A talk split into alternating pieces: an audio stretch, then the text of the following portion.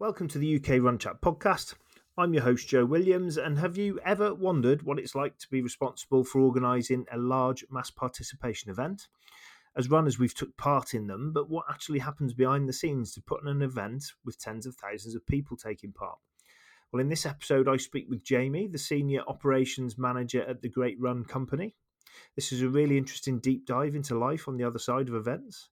If you're looking for a spring event, then have a look on uh, www.greatrun.org, whose events in May include the Great Birmingham, the Great Bristol, and the 20th anniversary of the Great Manchester Run. If you have any comments or questions, you can get in touch on info at ukrunchat.co.uk. Enjoy this chat with Jamie, and I'll see you on the next episode. Welcome, Jamie. Thanks for coming on the UK Run Chat podcast. Thanks for having me, Joe. Yeah, great to have you here. Thank you. So I've I've done a little bit of an introduction there. Uh, you know, I've given you role, etc. But do, do, you want to give us a little bit of an introduction to yourself? Yeah, I can do. Um, so I'm an operation senior operations manager here at Great Run. Mm-hmm. Um, I first got involved with Great Run back in 2000. Um, I've been away travelling for a few years after university and uh, decided I need to see what else was out there in terms of the, the jobs market, etc. Yeah. I wouldn't say I followed a traditional path to get to where I am now. Um, I was, I went through university, did geography as a degree. Um, okay. Like I said, went away, did a bit of travelling, then uh, came across a great run company. Uh, back then it was Nova International, and um, did some temporary work, really, just crewing on events and stuff like that.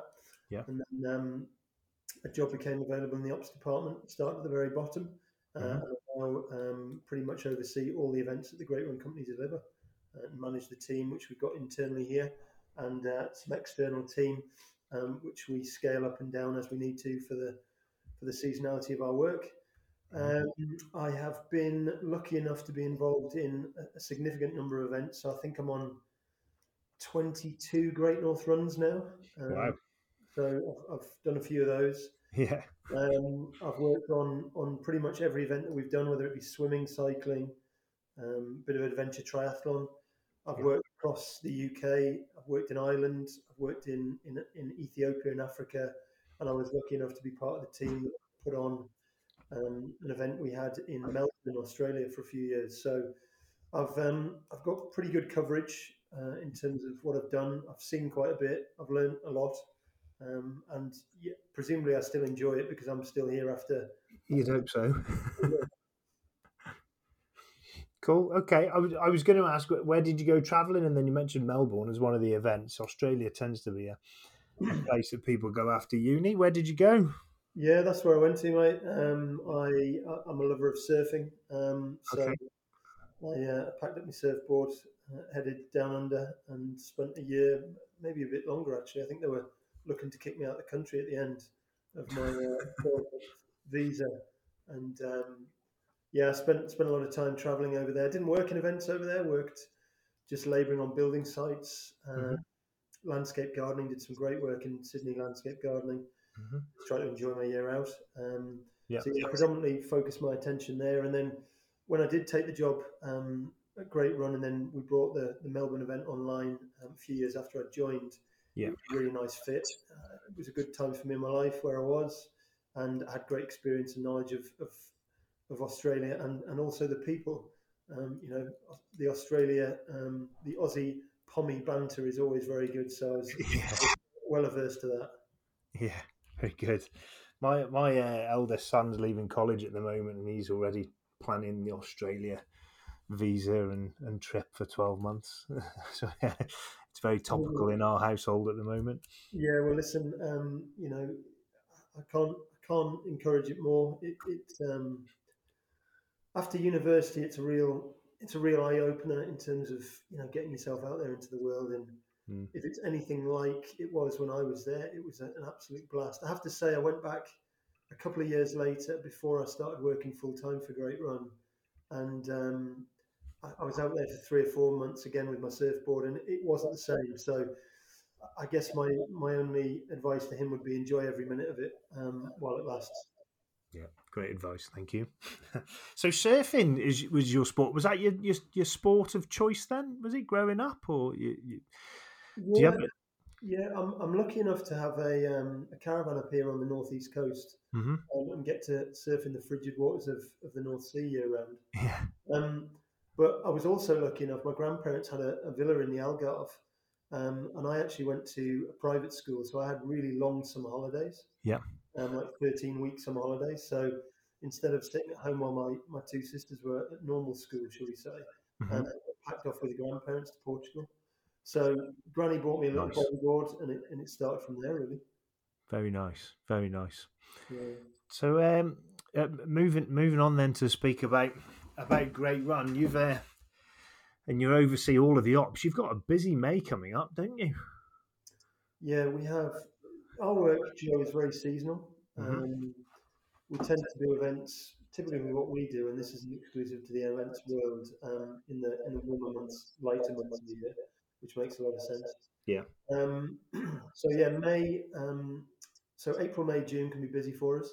Mhm. Specifically, this this May is going to be busy, Mhm. and then typically September, October is very busy for us. But Yeah. always look forward to May. Um, we've had a little bit of um, time to gather our thoughts through the, the sort of the winter. Yeah. And it's a bit like anything, really. You tend to come out of a, a little bit of a, a downtime, so to speak, in terms of delivery, and you know just want to get back on it. So really looking forward to the May um, the, the May schedule, which which will present its challenges as it always does, but always comes with its its real benefits and, and high points as well. Yeah. So, you, so you you oversee all of the events then? Yeah, I, I don't necessarily um, get involved in the day to day detail. Mhm. Given my uh, long standing association with the company um, and the knowledge and experience I've gained over time, Mhm. the relationships I've built up over time um, with various various um, venues, suppliers, um, stakeholders, and Mhm. all the events that we do, um, yeah, I'm, I'm well versed to be able to, to help manage the team. So if I'm not managing it directly, then I work very closely with the team just to give guidance, um, experience, and, and impart knowledge. Really, um, which we've got a good we've got a, a good makeup here, a really strong uh, base of experience and knowledge, which Mhm. leads to some very creative, dynamic, and skillful operatives within my team who are, are very very good event managers in their own right and can go out and and um, you know put together events in, in cities. We've, you've certainly got a big one coming up, haven't you? So, um, Manchester's 20th anniversary on the 21st of May. Yeah, I've been lucky enough to be involved in Manchester for probably 18 of those years, I think. 18, 19 of those years in total. Mhm. I've also worked very closely on that and, and, and more recently in the year post COVID. When I say year post COVID, I'm, I'm talking about 2021. Yeah. I was lucky enough to actually manage that event, so I was event director for it. Okay. So I've got really good um, knowledge and understanding of, of the place. Um, it's changed in over time, and I'm sure we'll touch on a bit of that at some point. Yeah. Um, both politically, the people that you deal with, and also geographically, um, which always presents its challenges. Yeah. Um, but it's it's a really vibrant city. It's always been a city that's welcomed the Great Run series into it. Mhm. And I can remember um, in previous years that there was nothing of any nothing of any sort of that sort of scale um, anywhere else in the in the country. Um, Yeah. Obviously, there's a lot more events these days, and that's the marketplace that we're operating in at the moment.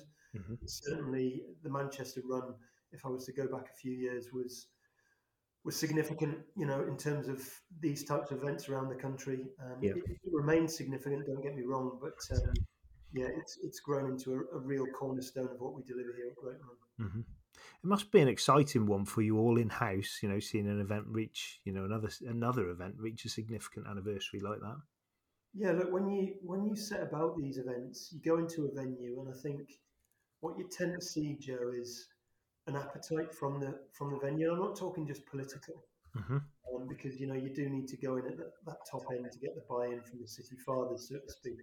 Yes. But ultimately, you know fairly soon in your in your tenure of, of occupying a, a, a city space whether the event is going to fly or not. And I'm probably referring to the way that the the overall um, society in that area, you know, the, the general public in that area, um, the people that live and breathe Manchester, work there, live there, etc., Yeah. how they take on board your event hmm and we saw that very clearly from the from the from the get go with Manchester. Yeah. You know, they embraced it. it. It's become woven into the fabric of society down there. That's probably quite a nice way of putting it. Yeah. So you've got the political buy-in, you've got the um, you've got the societal buy-in, if you like, and then after that, really, it's about maximising what you can with what the city's got to offer. And I think everybody would know what Manchester is. Yeah. Certainly from a sporting perspective, Commonwealth Games once upon a time, two incredibly successful football clubs. It's always been a very forward-thinking, dynamic, and investing city. Um, so it's got all of those ingredients, if you like, to make it a very nice event, um, which it has done for us for 20 years now. Yeah. So, so uh, if you're involved in 18 of those 20 years, were, were you involved in the first one? No, I probably wasn't involved in the first one. I came online just after that, I think. Um, Yep. And when I say I came online, I think I was involved with the business, but I was working sort of temporary, um, doing some crewing work. Yeah. And I, led to believe, I think the first event we had actually finished in Manchester Central. We ran the participants into Manchester Central itself, but I didn't attend the event on the event weekend. So when Mhm. are we going back to 2001 i guess 2002 something something like that 2003 um, yeah it was shortly after that when i became full-time with the business and working on it full-time so Right. Give us an idea of how long it takes to prep for an event the size of Manchester. Well i think initially when you when you put an event together or an event idea and it, and it may be long in the making by the way you know we have an idea in, internally we then perhaps have some contacts at a, at a, at a council or in a specific venue and you know there's some very high level executive conversation happen initially Yeah. once we've got the, the go ahead um, and the buy-in from the city we then we then go about a process of, of really trying to come up with what would be best for the event and then once you've gone through that sort of process of what we would like to do engaging in the, the key area, areas of the city and, and that's not just to show off the city by the way but that's what's going to create the fastest and flattest course for the elites per se um, so people can get PBs Mhm. um, also dovetailing it with um, scalability. You know, there's no point putting yourself in a back street if we're um, if the ambition is to get to twenty thousand people. Yes. you've got to take over some significant city areas, Yeah. city spaces, hmm seeing what's available to us. So in that initial sort of design of an event, um, it can be quite long and protracted. It can take many months, possibly even years, to get to a point where you can deliver onto the ground Yes. we deliver initially, um, we'll have probably a period of the first two or three years, certainly, where you'll find that the initial plan with the buy-in from highways and various other key stakeholders to deliver an event then has to be sort of modified and trimmed around the edges because it's not until you deliver these events that you actually find out how capable they are Yes. as a plan, how um, accommodating the city can be um, as a plan, um, and you know how you have to sort of develop the plan in order to accommodate certain other elements of you know the city being able to live and breathe as it does 364 days of the year when we're not there. Yes. So there's always an ongoing dynamic within these. Um, what we've seen more recently, Joe, which is really quite interesting, is hmm with the sort of the the, the need to get people out of cars. Um, COVID showed us very much that um, you know greener transport, i.e., jumping on your bike, um, is, is is a good way to try and travel if you can. So there's a lot of things that have come online recently where cities are remodeling themselves. hmm Specifically, what you what you tend to see is they're trying to keep traffic out of um, city centre zones. Yes. Uh, you'll, see, you'll see a lot around the place uh, clean air zones. We've got one here in Newcastle now hmm and that's trying to keep the bulk of traffic out of the areas to keep the air clean for the residents and, and people that are using the city centres Mhm. uh, to, to give them the best benefit of using those areas. So we're seeing that in Manchester, um, and Manchester are, are looking to remodel their inner city areas, and, and what that does to us that that puts that puts a little bit of pressure on the areas that were available to to use. Yes. So Deansgate's a good example, um, an area that we used to utilise really quite heavily. Um, certain areas on there have become more restricted. So we've got to develop and we've got to make sure our plans evolve constantly Mhm. um, in order to cater for the, the the event that we want to deliver and make it the best and the biggest it can be. Uh, the participants to make sure it's a, a fantastic experience for them, Mhm. but also making sure it fits within what is actually available to us on the ground, and that might purely be ge- geography. You know, Mhm. um, there's some really good examples in Manchester of, of some open space. Spinningfields used to be a fantastic open space for us. Mm-hmm. Uh, they've developed it over time and it's no longer usable for us and, and how we deliver events. So, yes. you know, Albert Square and, and the redevelopment of the town hall there, um, that's been ongoing for a few years, probably won't be available to us till maybe 2025 if, if, if that's doable. Mm-hmm. Um, it's going to be a fantastic bit of urban space, pedestrianise the area. Um, but what does it look like for us and how usable is it? So, yeah, we're constantly working on the event. To go back to your original question, if we're just delivering the event in isolation, we mm-hmm. tend to work to a six month cycle. But really, the development of the event into longer term is, is done concurrently uh, and, and can be over years uh, to make sure that we're delivering the event, maximizing what we can do um, from a capability uh, and, and, capacity point of view, but also adapting our model to, to make sure that we can deliver in, in the in the city landscape as it develops over time itself. Yes, I've I've seen uh, it's the it's the mayor of Manchester, isn't he? He was very keen on active travel. I think I saw him talking about. So, like you say about the cycle routes and things like that. He was a particular proponent of it. I think, if I remember rightly, seeing one of his interviews. Yeah, absolutely. And they've got the home of cycling there, haven't they? British Cycling yeah. over at the Velodrome. So, mm. as I mentioned before, you deal with a council like Manchester and and their approach. And I think I think I'm quoting here mm. um, a discussion between uh, Brendan Foster, our our, um, our, our, our, chairman, our, our president actually nowadays, um, mm-hmm. and the, the leader of the council at Manchester. And, and the discussion was along the lines, Joe, of, you know, closing the streets is actually opening up the city. So mm-hmm. closing the streets down to traffic is actually opening up the city to people to use it. Um, and I think that's quite a nice way of framing it. Yeah. Um, you know, on any given day, you go into a city and and you you got to have your wits about you, right? you try, you try to navigate your way across roads and all that type of stuff. Well, what we do, which is very unique to, to, to what we do here at Great Run, is we close roads down and, and we we we make we make it an area, a stadium, if you like, within a city, which typically for 364 days of the year is exclusive to traffic only. Yes, we give it over to um, to, to people to run on. You know, the Manchester Run's a great example of that, and we can probably talk about it. Yeah. We we integrated um, the Mancunian Way, which is an urban motorway, mm-hmm. the half marathon uh, a number of years ago, mm-hmm. and you know they, they close that for a, a, small handful of days a year, um, and we're the only event they will close that for to, to, to run on. So if you're a participant, that's incredibly unique. Yes, you can't run on that that that uh, elevated section of the motorway there anytime. Mm-hmm. So, you know, working with a really engaged, proactive, sports um, minded, progressive thinking council is, is, is, is a real joy to do because it, it challenges the art of what's possible. Yeah. You also get the challenges uh, from the. So I, I organise our local half marathon in Shrewsbury. And you, you also do get the challenges from um, residents as well. So, like you say, because they're used to that road being open and every day, you know, they can get to visit their grandparents. People can, or they've got a flight to catch. Um, you know, they, they they don't necessarily think about that. So they so beyond the you're talking there about regulations and highways and councils and all, all the big stuff, and yet and yet it, it, flips completely the other way as well for, for the people in Manchester, and, and you're also looking after them as well as looking after your participants. So it's a it's a huge operation logistically, isn't it? Yeah, it is. O- over time, if I start at the end of this, over time you do benefit from the history of the event. You benefit from um, association, so we become familiar with our surroundings, so to speak, and, and we know how the city works. But you're absolutely right; that doesn't make it necessarily any easier.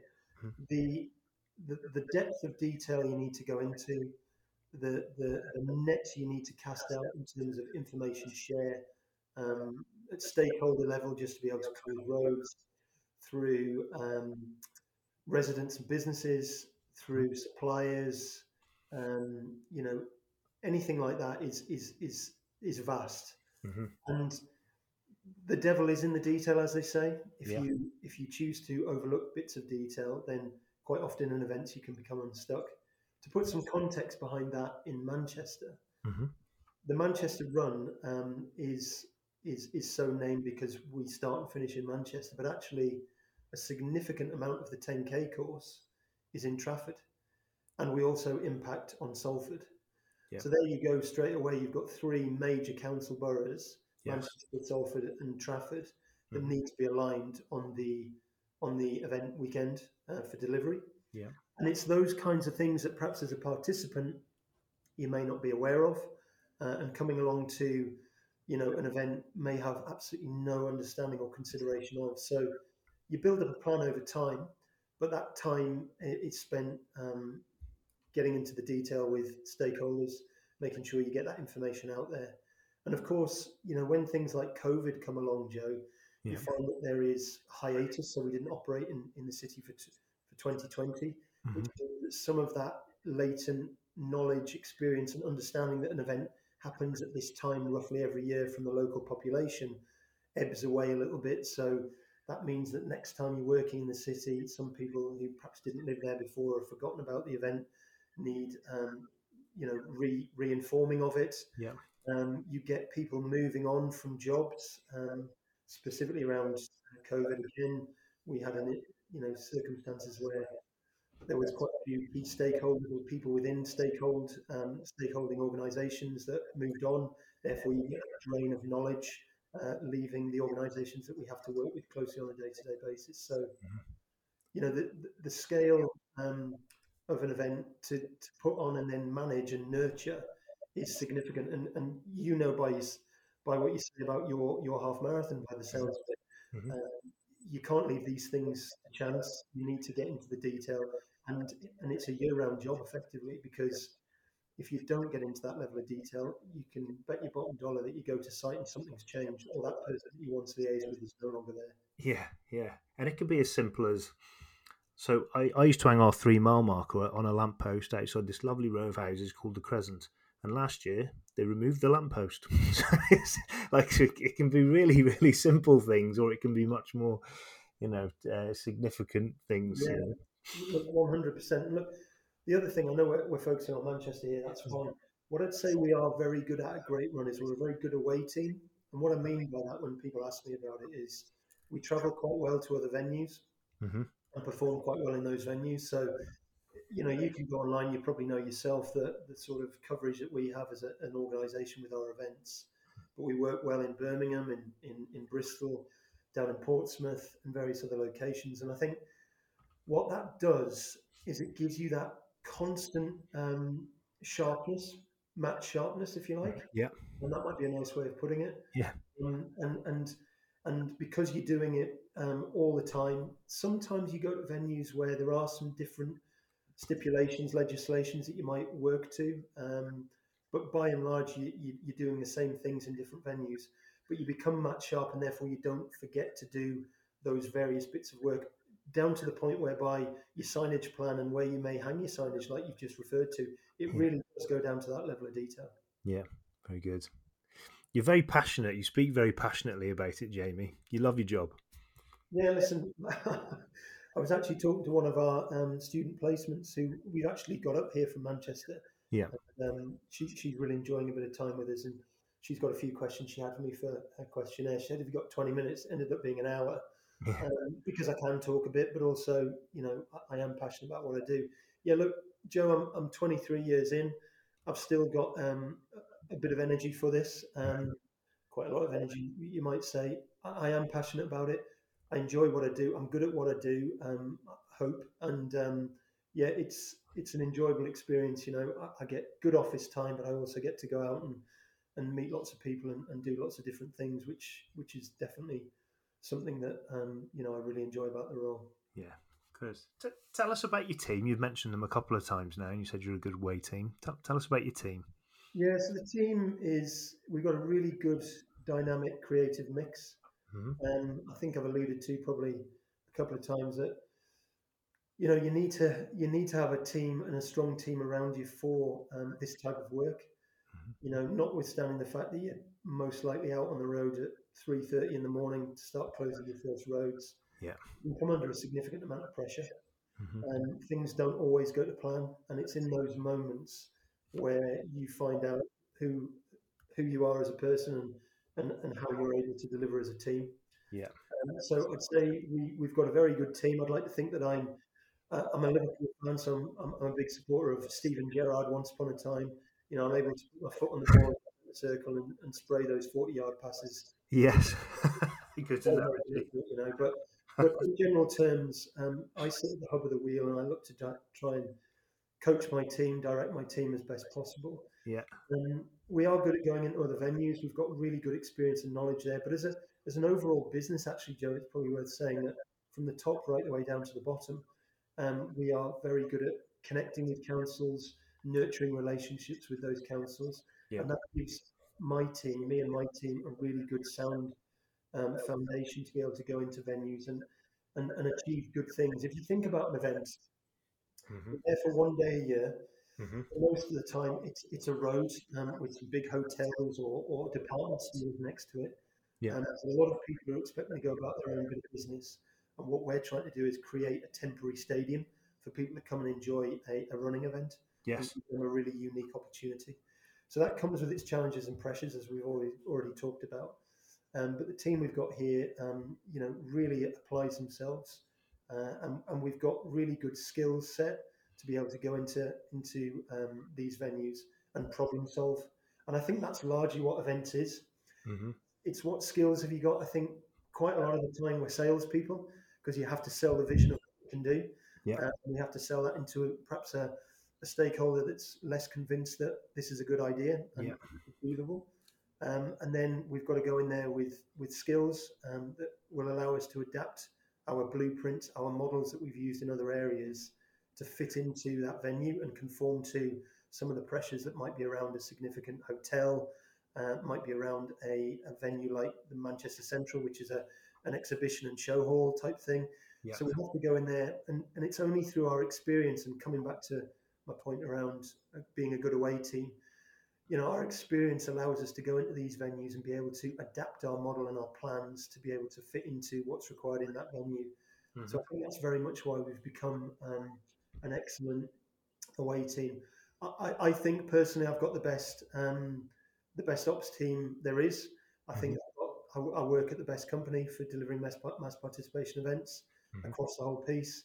Some of the, the, the people we've got here are incredibly passionate, probably more so than I um, and and really engaged. And and I think as a business, we we all pull in the same direction. Which, if you think about fifty people or so that we've got here across all the departments, yeah, in events of the scale of Manchester, Great North Run, is a huge achievement. Given yeah. that you know at Great North Run we invite sixty thousand people to come and join us. Yeah, I was going to say how many people are actually in your team because I don't think people are. I think the expectation would be there'd be a lot more people. Yeah, so so my core team is is under ten people. Mm-hmm. Um, you know, we flex it up, uh, we scale it up um, with seasonal freelance staff, of which we've got some really excellent um, outside freelance staff at the moment, which I I'm charged with managing along alongside the internal staff. Mm-hmm. Um, there are challenges around that, you know, integrating them. We've got business systems around purchasing and, and, and how we like to do certain things that you need to then um, make sure that your temporary staff that are external to the business are, are across and aware of. But what it does, it brings you a rich blend and balance to bring in some external expertise. Um, you know, these people that we use outside of the business um, who are freelancers in their own right work yeah. on other events so they can bring along other points of view, other skills, other ways of doing things, which is, is always welcome. So, unfortunately, COVID led to us having to trim the team back a bit, but we're certainly not unique in that respect. I think that's happened across pretty much every in every industry on the planet. I would say. Yes. Yeah. Um, but as we as we emerge from that very strange time in our lives, um, we we retained the core team, uh, and what we're doing now is we're, we're, building on that a little bit internally, um, but we you know we're, we're springing into into action the, the freelance model as well, and bringing in some really good, excellent um, freelancers to, to, to really support that team. So yeah, we're, we're just a small team. I, would say at our max, even with the externals, we're only about a team of 14 or 15 in total. Mm-hmm. Yeah, which is inc- incredible, really. Like you say, for putting events on with 60,000 people in, you'd expect it to be a lot higher. There is an important question about your team, though, Jamie. Are any is anybody else a Liverpool fan, or are you the only one? Um, I'm going to say I am the only one, I believe. Is there a bit of bedevilment in your question, Joe? Are you a Liverpool fan, or are you going to say you're a Man United fan? I'm not. I'm a Shrewsbury Town fan. I'm afraid. Yeah. Stay loyal to the hometown. Um, indeed, indeed. We're, we're, actually doing all right this year. We're not in a relegation battle, so we're happy. We're happy. See, that, that is turning a frown upside down, right? Isn't it? you, you mentioned earlier that things don't always go to plan. Correct. There, there must have been a time where you've had to revert to a plan B over the years. I, I, will give you an example. We were Shrewsbury's a town that is surrounded by the River Severn, and we've been up to our knees three days before um, yeah, sure. in, in, river water. You know, so we um, have, you, have you got a time where you've had to adapt to a plan B on short notice? Yeah, we've had a couple. Um, we just recently did a tabletop for an event that we're running in London, um, not this weekend, but next actually. And, and you know, just touching on something that might be of interest to, to some of the listeners is you plan your plan, and then ultimately you then throw a few grenades at it pre-event. Um, and these are what these tabletop exercises are. Yeah. To, to try and stress test it. Um, yeah. Clearly, and, and, and, I'm sure we'll talk a little bit about it, Joe. You can't second guess everything, um, where a, a, problem or a challenge may may come into place. But mm-hmm.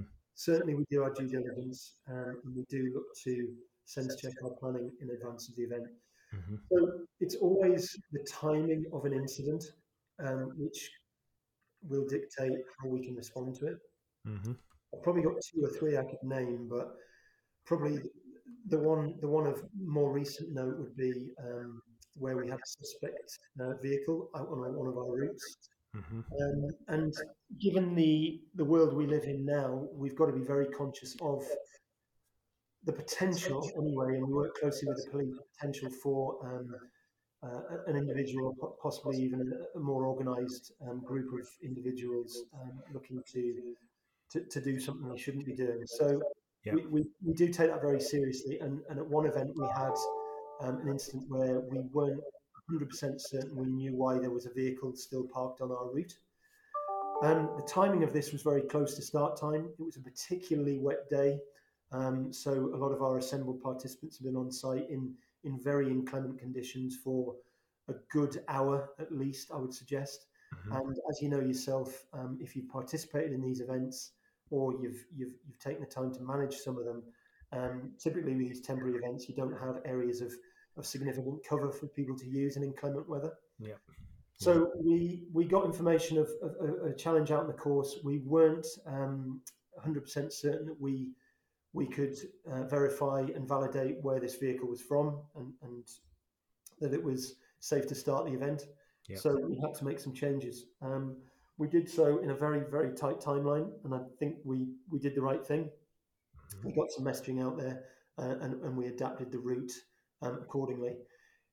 With anything in life, when you make a decision, you can look back in hindsight and say, well, what if I'd done this or what if I'd done that? Mm-hmm. Um, what I would say is um, everybody got through that event on the day safely, which was is is, is my primary concern. Yes, um, and remains my primary concern. So in that respect, it was a you know a great success the event, and we made the right decisions.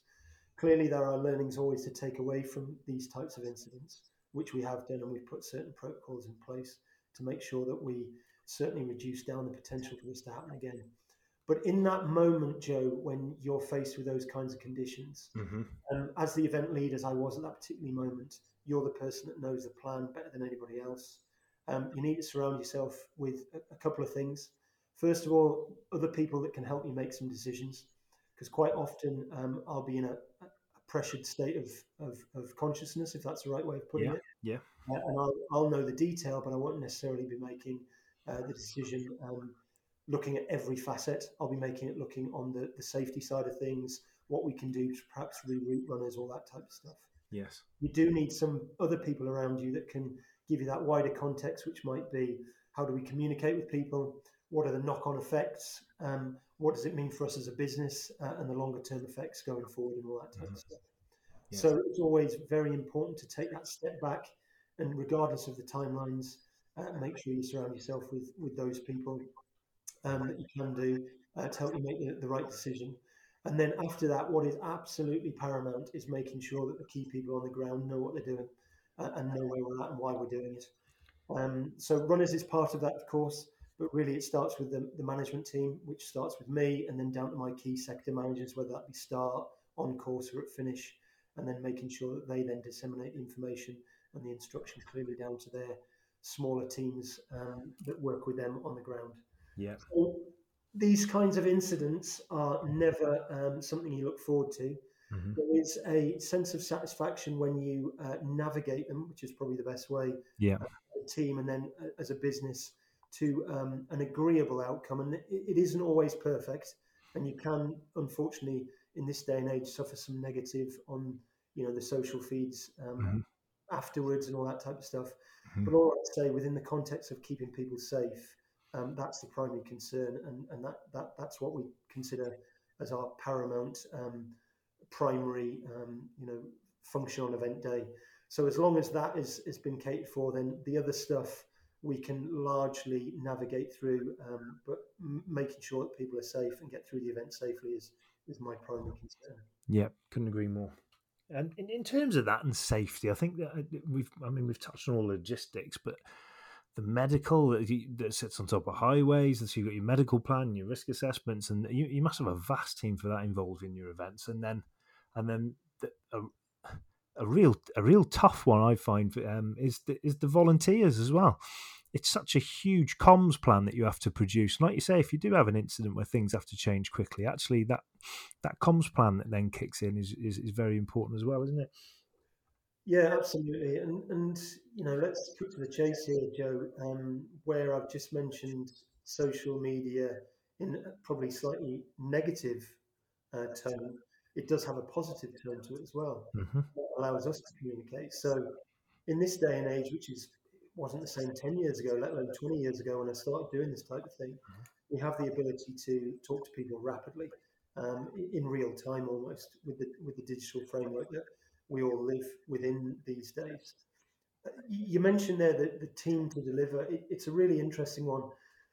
The way my brain works is I often try and give myself little analogies. Um, yeah. And specifically the one that I think about when it comes to the management structure of putting an event on and then actually delivering it because they're two slightly separate things, really.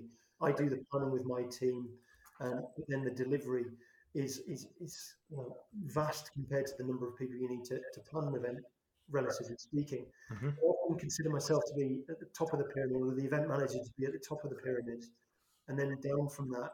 Um, and, and, this is right in terms of responsibility and role, but also in terms of um, quantity and numbers you get down to the bottom of the base, and this isn't saying they're at the bottom because they're no less important, but the volunteers, which typically um, will be your largest element of workforce. Mm-hmm. So if you imagine the pyramid, the base of the pyramid being your volunteers, and in between that you've got your stewarding teams, you've got your team of suppliers um, bringing in your services, your infrastructure, and above that you've got your core management team, which might be your your sector supervisors on your, your course or your drink station managers, that type of thing. Yep. And then the event manager at the top, as I mentioned. It is absolutely certain without that team and specifically the volunteers at the bottom, you could not deliver events at the scale we do. You yeah. couldn't do it. Mm-hmm. Um, obviously, when we're planning events, we need to go and recruit those people. Yeah. People who give up time for, for good causes, for their clubs, um, because they want to be part of something. Um, and you know, as as a society in the UK, we're incredibly generous with our time and our money, etc., etc. Um, and, and long may that last, because honestly, without you know the two and a half thousand plus volunteers that we have at the Great North Run, yeah. you wouldn't be able to put that event on. Yeah, it's incredible. Incredible. The planning of being able to integrate those, as you can imagine, at that scale of workforce is significant. Mm-hmm. Um, whether it be you know, feeding them packed lunches, whether it be making sure they've got the briefing notes to be on site at the right time to to um, report into the right person, uh, and then understand their job role. You know, it, it's it's a huge undertaking to manage that level of people, mm-hmm. um, and it's it's it's something that we've become very adept at over the, over the years. We're continually learning. So more recently, we're using um, online platforms to to recruit, to then liaise with core staff, volunteers being some of that stuff. Yes. So we're seeing a real shift with the digital age as we are in now of being able to communicate people, whether it be pre event in the recruitment, uh, an information share point, or then ultimately, if required on the day, very quickly and dynamically, should we need to via social platforms, WhatsApp, all that type of stuff. Yeah. So you, you t- obviously you've spoke about social media there. What what else has changed? What what other significant changes have you seen over the last twenty years? Um, definitely, the market's changed mm-hmm. um, in terms of not only what people want. Um, I think you know what what people um, what people are willing to give up in terms of allocate their time to and their disposable income. Um, mm-hmm. I think there's been a, a, change there. I think from from purely from an operational point of view, things have changed in terms of delivery. Um, mm-hmm. I mentioned a couple of times there before, Joe, talking around Manchester and and how they're remodeling their city. Yeah. You know, where we were delivering an event in 2010, let's say 2012, 2013, so sort of 10, 10, 12 years ago, the city has evolved significantly in terms of the space available. Um, so it's becoming harder to find the space. We're having to come up with more creative and dynamic solutions, problem solving uh, to be able to uh, deliver the events within the, the geography that we're given. Yeah, that, that's another element. I'd say the cost has become really quite a challenge mm-hmm. around events. Um, not just the cost of living more recently with with challenges over there in in in the east, so to speak, with the war, but um, you know it's becoming very expensive to put events on. Um, there are we create huge impact um, on on on the the city, people going about their daily business. Um, yeah. You've then got the sustainability thing coming online, which perhaps wasn't as prevalent as it needed to be 10, 20 mm-hmm. years ago. Yeah. Which is another really, really important thing. You know, at the end of the day, um, events are one offs, um, and it's quite a challenge for us to be very sustainable. We're challenging that all the time. We're looking at ways that we can deliver um, low um, or, or, no carbon footprint um, services into events. Just mm-hmm. yesterday, I was talking to a a provider who can provide us now with fully electric um, forklift trucks, whereas wow. the majority of the, the, the, forklift truck plant stuff in the past has been, yeah. Um, you know, diesel powered. Mm-hmm. Um, we're looking at our power generation. We need some temporary power on site, not always available uh, as a permanent supply. So we're looking at how we can bring in solar power or battery banks so that there isn't any um, combustion of uh, fossil fuels. So I'd say in general, we're under pressure from a lot of sides. Mm-hmm. Um, some of it's good pressure, um, some of it's marketplace and making sure that we're bringing to market the, the most edgy, the sexiest, if you like, um, yeah. the most desirable events for people to want to do, making sure that we maintain that really high end uh, delivery model and that people feel safe and comfortable coming to our events, which I think they do. Yeah. Um, and that's one of our really unique selling points that we are we are a company that makes sure that we take care of people when they come on the site. We give them the, the best opportunities to, to run in the best places and experience the best atmospheres. Mm-hmm. There's always that pressure around marketplace, but the externals that we're always having to grapple with are some that we all need to embrace as a as a as a race. You know the the, the climate stuff and the sustainability. We we've all got to look at that now. Yeah. But those those challenges around geography and the and the ongoing budgetary costs around them. You know, um, these events aren't cheap to put on, no matter what anybody might try and tell you in the pub um, over a pint of beer. Um, yeah. Not cheap to put on, and, and we're constantly making sure that we can work as a team to, to, to make sure we're not, like a lot of companies do, passing on cost. You know, um, we, we want to give people the best opportunity to take part in our events and get real value out of those. So we look where we can to, to, to ward off passing on cost with dynamically looking at how we can deliver solutions differently to make sure that we can manage the cost better. Do, if we think about Manchester specifically, have you have you seen any changes in the popularity of um, distances that people sign up to and, and the demographics? Yeah, look, it, it, it, wouldn't. It would be remiss of me to say that the Manchester 10k is as strong as it once was. It's not, in terms of numbers. Mm-hmm. I think it's still an incredibly strong proposition from its TV audience, from its elite offering um, and for what it what it brings back to the city, given the Commonwealth legacy of, out of which it was born. Yeah. But the reality is, you know, the, the numbers are not once are not where they once were, Joe. That, that that's simple. So if you deal in numbers, then you, you, you, could argue that people have, have, have, gone elsewhere. Is that specific to distance? Possibly. Um, there are a lot of 10Ks out there now. There are a lot of 5Ks out there now.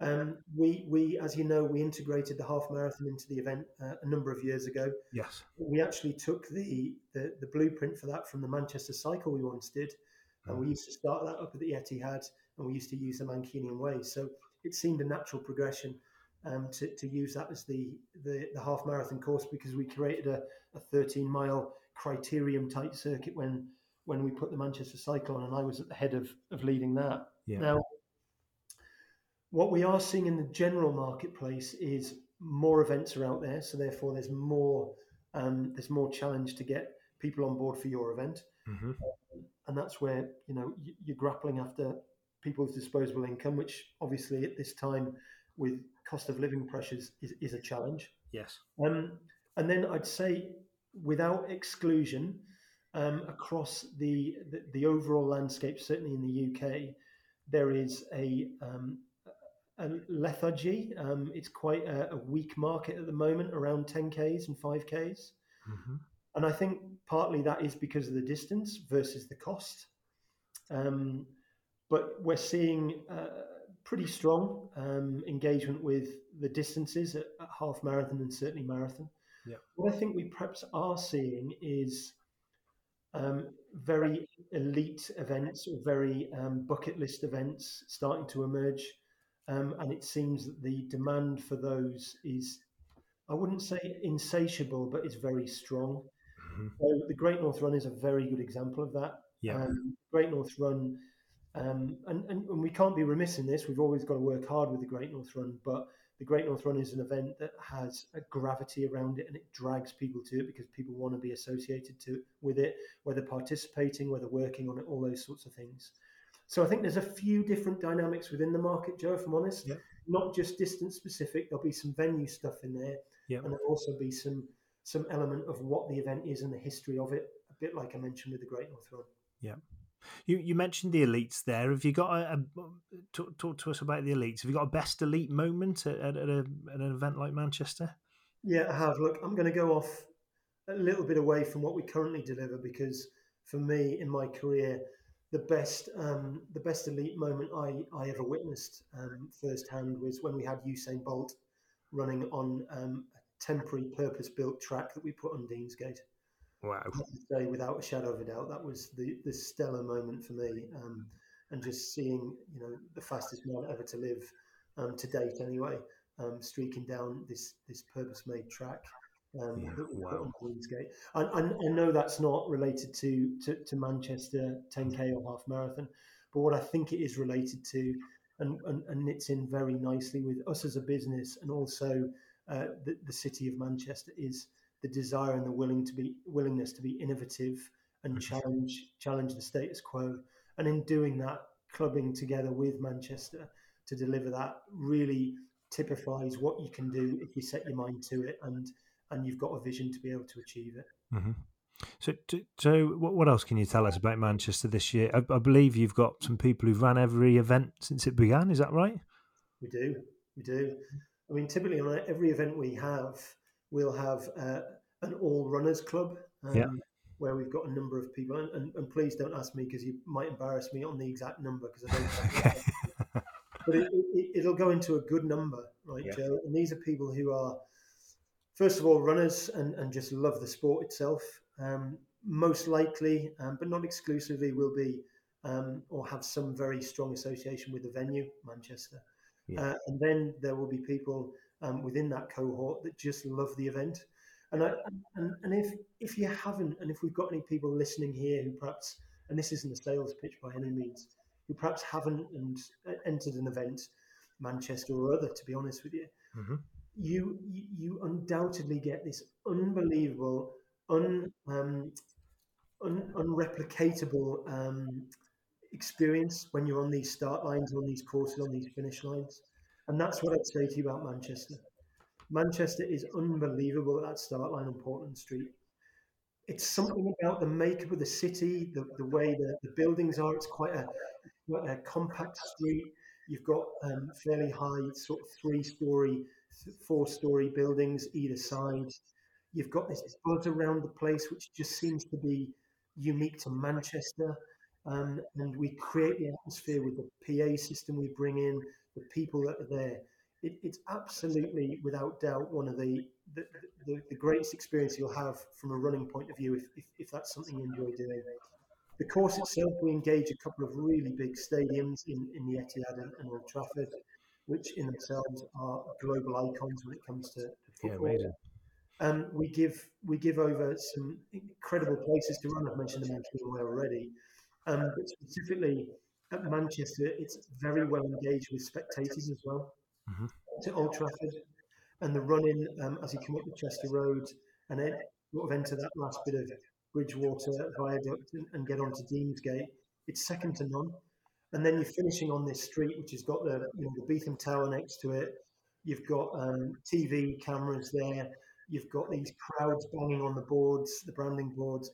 Honestly, it's even now, 20 years into doing this, it, it still, you know, raises a few hairs on the back of my neck in terms of that atmosphere. And that really is what unique about the event. And if you if you twin that into, you know, that statement I gave you before about the city were always really keen to close the road down, and in their in their vision, that was opening the city up.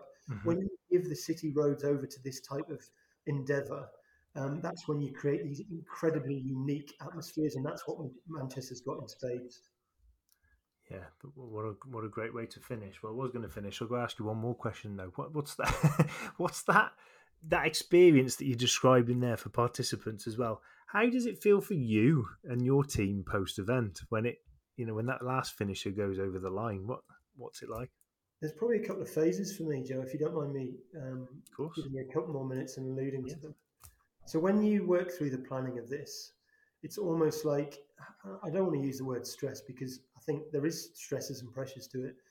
But you, because I know how to navigate my way through this, as my team do, there's an elevation of um, intensity in the planning as you move towards the event days, and that culminates typically probably the Wednesday of event week, mm-hmm.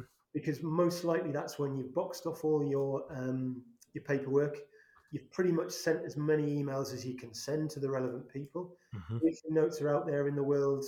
Um, you've squared away the last bits and bobs with police or or um, you know key stakeholders in the city. And at that point, there's a little bit of a right. I can I can take my foot off the gas from a, a planning point of view, and I can focus now on delivery. That mm-hmm. coincides with going to venue. So typically on the Thursday or the Friday, you'll go to venue, and that's when you'll be there until you've seen through delivery. That then will see a gradual, um, uh, well, a steady increase um, of your workforce arriving on site, suppliers, you're doing your final briefings to your key people on the ground, suppliers, stewards, um, your, your, your management staff itself.